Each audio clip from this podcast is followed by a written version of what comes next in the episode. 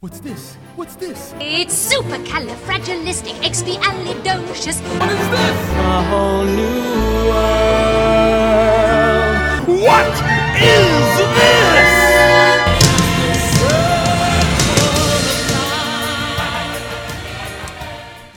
Hi, and welcome to the Circle of Film podcast. I'm your host, Ryan, and today I will be starting what I think will be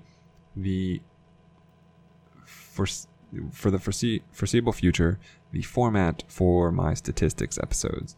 So I've essentially decided to break these episodes down into two sections. The first section will be me kind of narrating as I go about entering a movie into the spreadsheet from the beginning till it's finished. And so today's episode will focus on keeping up with the Joneses. Generally, I will only be doing this for either recent movies or movies that aren't recent but have a much greater impact on the spreadsheet as a whole. So, for example, the movie before this that I put into the spreadsheet was The Cabinet of Dr. Caligari, which, while a somewhat recognizable name, does not have much of a bearing on the spreadsheet as a whole because there was one actor in it that had already been on my spreadsheet. Every other actor in it, this was the first movie I'd seen them in. It's the first time for this director, first time for any of the writers involved. So it has a lot, and only the second film that I've seen from 1920. So keeping up with the Joneses, much more noticeable names, especially for people who are still alive today. And that's kind of where we're going to be at going forward.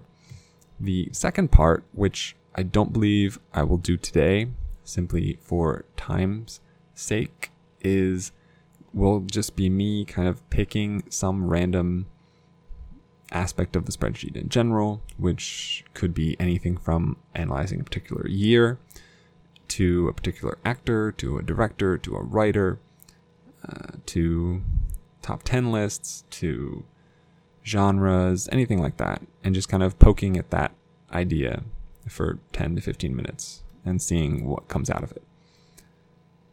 So without any further ado, let us look at Keeping Up with the Joneses.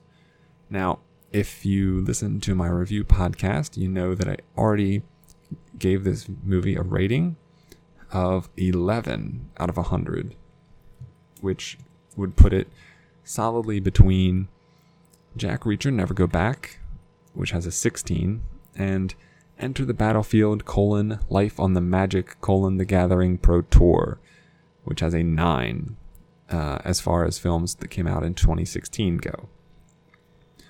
And that is a pretty low rating, I must say. It's not that it's difficult to get a low rating like that, but it's not. I mean, obviously, it's not a desirable number. So, putting this in, you've got the title, how many times I've seen it, once. Today, the date that I saw it was yesterday, which was the 24th of October. It was approximately 112 minutes long, came out this year, and now we need to put in a one-sentence summary for every movie that I watch that sometimes looks identical to the IMDb summary, which I'm going to the IMDb page right now, and as well, I'll also need the Rotten Tomatoes score. So it's got a 19% on Rotten Tomatoes. When I first started the spreadsheet, my average rating was a little bit higher than the Rotten Tomatoes score. It has since dropped considerably, and I now rate things about 6 points lower than Rotten Tomatoes does. And this kind of falls right in line with that, as I'm 8 points below Rotten Tomatoes. Obviously, I'm aware that Rotten Tomatoes is not quite the same rating scale that I use. So, it is what it is. But I use Rotten Tomatoes as more of a tie-breaking category in my spreadsheet. And 19 is pretty low. All right, summary. IMDb's summary is: a suburban couple becomes embroiled in an international espionage plot when they discover that their seemingly perfect new neighbors are government spies. That's a little bit long for me. And so, let's see, I'm thinking something more along the lines of when a new couple moves in next door. I was going to say chaos ensues, but that doesn't really describe anything. When a new couple moves in next door, another couple's... Ugh, the wording is not great. Another couple's lives get turned inside out. I don't like it, but I don't hate it. And as far as I'm concerned, the worse the movie is, the less deserving it is of a great summary. So, awesome. So that takes care of the initial page, where it just has all the film data. The next page that we go to is the directors. So this movie was directed by Greg Mottola. Let me see. I don't think he's on the spreadsheet. Oh, he is. Awesome. So he has also directed Adventureland and Paul, which I've seen both of those. He may have directed more than that, but I don't have that data in here yet. As you will soon find out, my directors and writers pages are woefully underfilled in. But those are two solidly good, borderline great movies. I liked Adventureland more of the two. And currently, Greg Mottola sits at a solid 463rd in the directors' rankings out of 1,605 directors. And when we add in the rating of Keeping Up with the Joneses, he drops down to 995th. And then when we add in the value of that movie, he drops down to 1,027th. His score falls, oh man, from 83 to 58.67. Keeping Up with, capital U, Up with the Joneses. Awesome. Format that. Great. Directors are done. What about the writers? This movie was written by Michael Lesieur. Nope, he is not on this list, so I will add him in. Lesieur.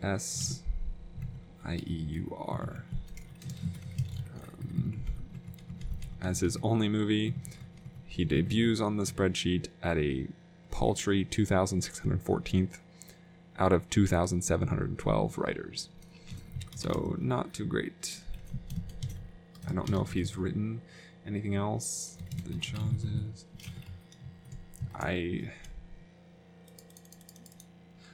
Clearly nothing of too much note. I'll just double check going forward. He wrote, Yumi and Dupree, which I have seen. That information is not in the spreadsheet. As for writers yet, though, he's a writer on the show Glory Days, which I haven't seen. And he's announced as the writer of the How the Grinch Stole Christmas screenplay coming out in 2018. That'll be interesting.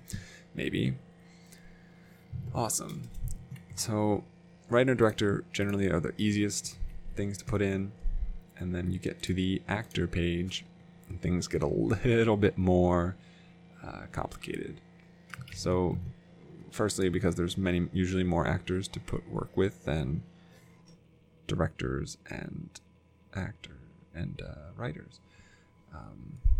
So we'll go down the list. Damn this computer. Sorry if there's... I'm going to try and cut out this background noise, and it may or may not be successful. So let's start with Galifianakis. All right, Zach Galifianakis. Currently 1,958th overall with a score of 64.11, which is actually decent considering how many bad movies he's been in. Masterminds is actually his lowest rated movie ever, but Keeping Up with the Joneses is a little bit better than that, as he has 3 movies worse than Keeping Up with the Joneses. His average movie rating drops a little bit from this.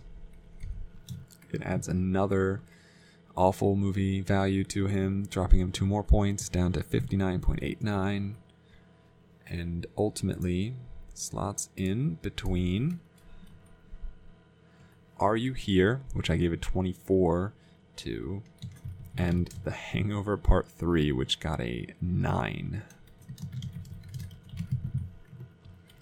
So overall, a drop of 225 spots for Zach Galifianakis for his 19th movie that I've seen.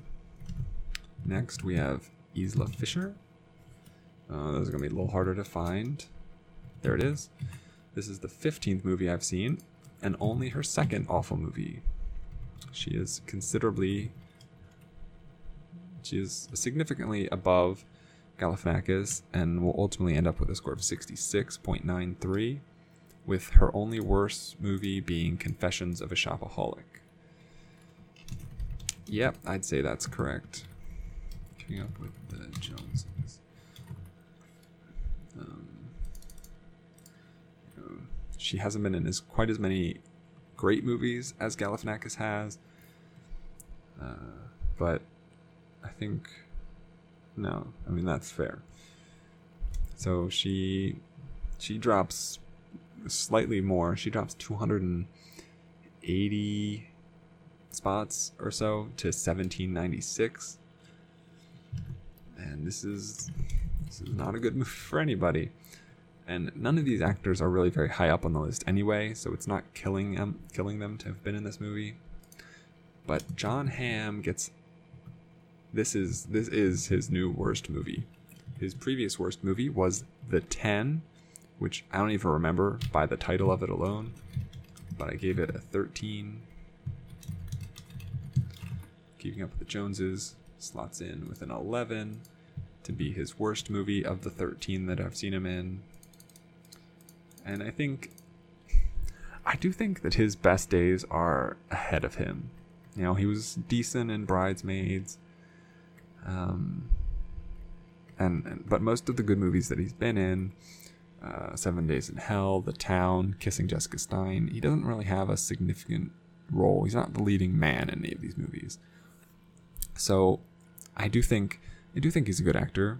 So it's just a matter of someone finding the right fit for him, as it is. And, like, this movie was a decent fit for him, all things considered, but, you know, he's supporting to Galifianakis.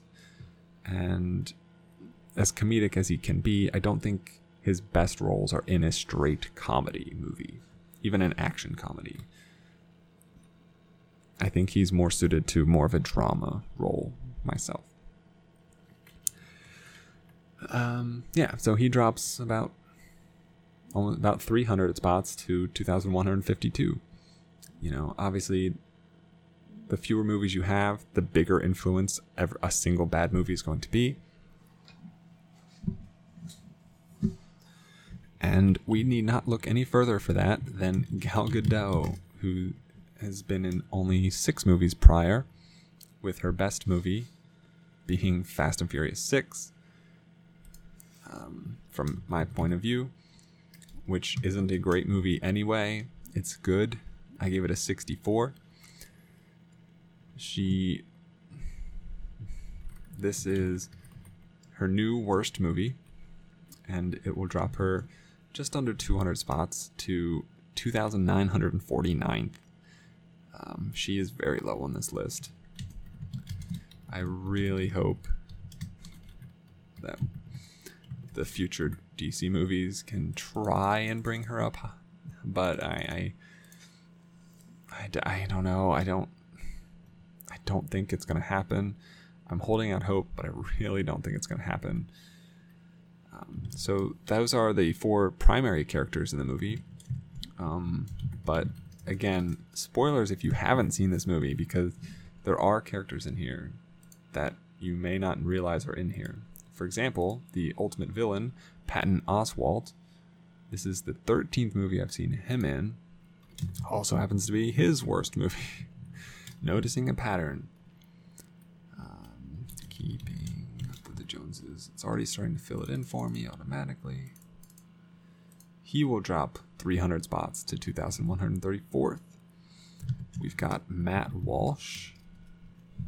His 16th movie, not his worst movie. He's been in, what is that? Movie 43, which I gave a 10 to. And a 10 might even be generous.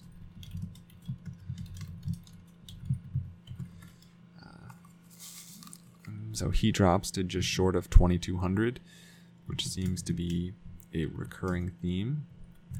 You know, none of these actors were rated above 1,500. Prior to this movie, let's see.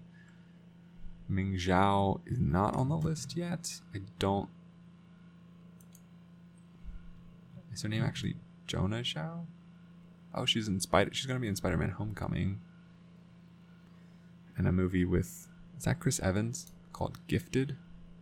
It is Chris Evans. So if I do happen to see her again, I can always put her in later. I generally avoid adding people in on their first movie, unless they're recognizable outside of film. So if I just look here really quick, someone with one movie might be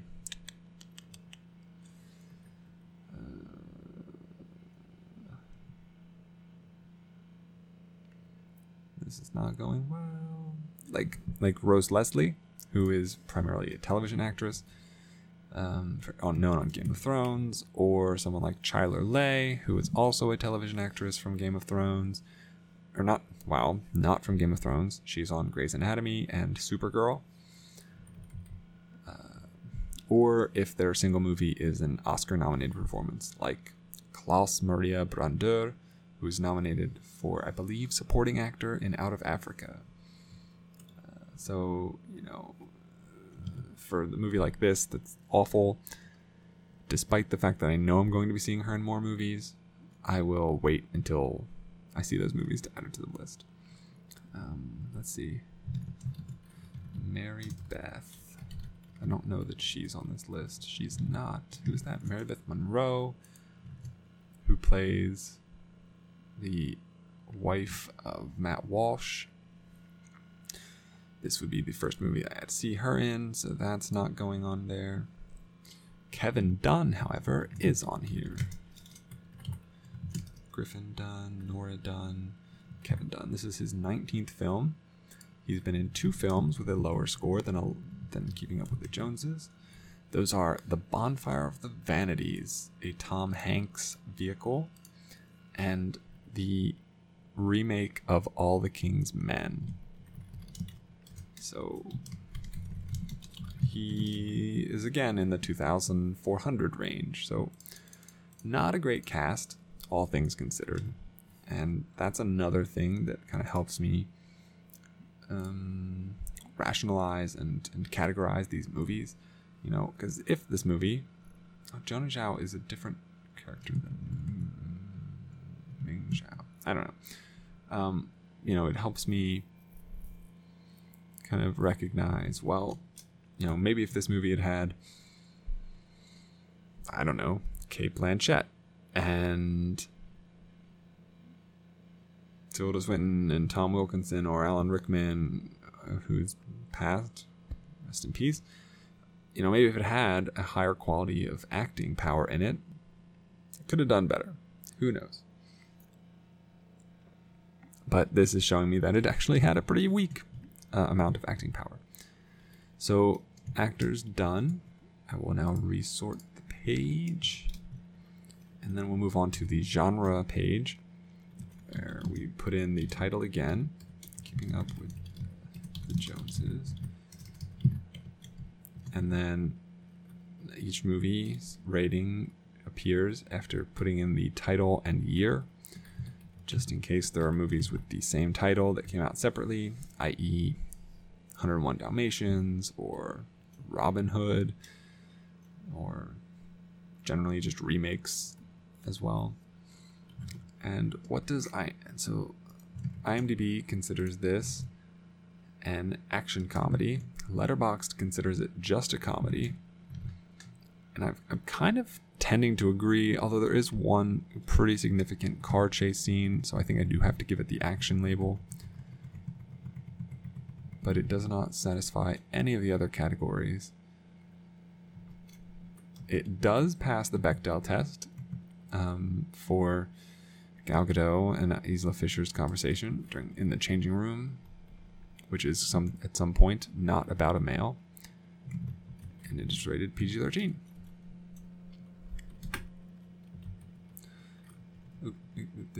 Stop. Okay. PG-13. Doesn't make the IMDb top 250. Does not come close to my top 100. And so it definitely drops both the action and comedy genre categories.